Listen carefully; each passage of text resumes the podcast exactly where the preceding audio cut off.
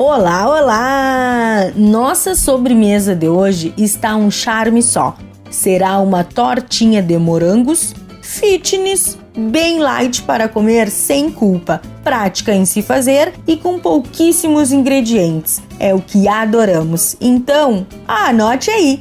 Para a massa: 200 gramas de farinha de aveia, 85 ml de leite desnatado, ou se quiser utilizar leite de amêndoas, 3 colheres de sopa de óleo de coco para o creme, 100 gramas de iogurte desnatado, 100 gramas de creme de ricota, 2 colheres de sopa de mel, 200 gramas de morangos para decorar.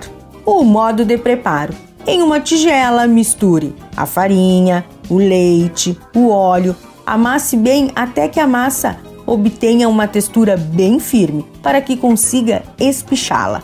Depois é só acomodar a massa em uma forma com fundo removível bem pequena ou, se preferir, em cumbucas individuais, pequenas também. Agora, para fazer o creme é muito simples. Junte o iogurte, a ricota e o mel.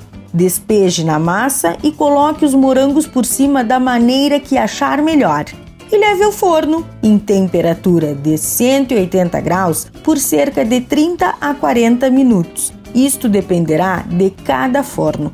Deixe esfriar ou coloque na geladeira por duas horas. Dica da Zana: pincelar as bordas com gema de ovo para dar uma dourada e deixar a sua torta ainda mais linda. Espero que vocês tenham gostado da receita de hoje. E não se esqueça, se você perdeu esta ou qualquer outra receita, acesse o blog do Cozinha Viva, está lá no portal Leovê. Meu nome é Zanandrea Souza, temperando o seu dia, porque comer bem faz bem. Tchau, tchau!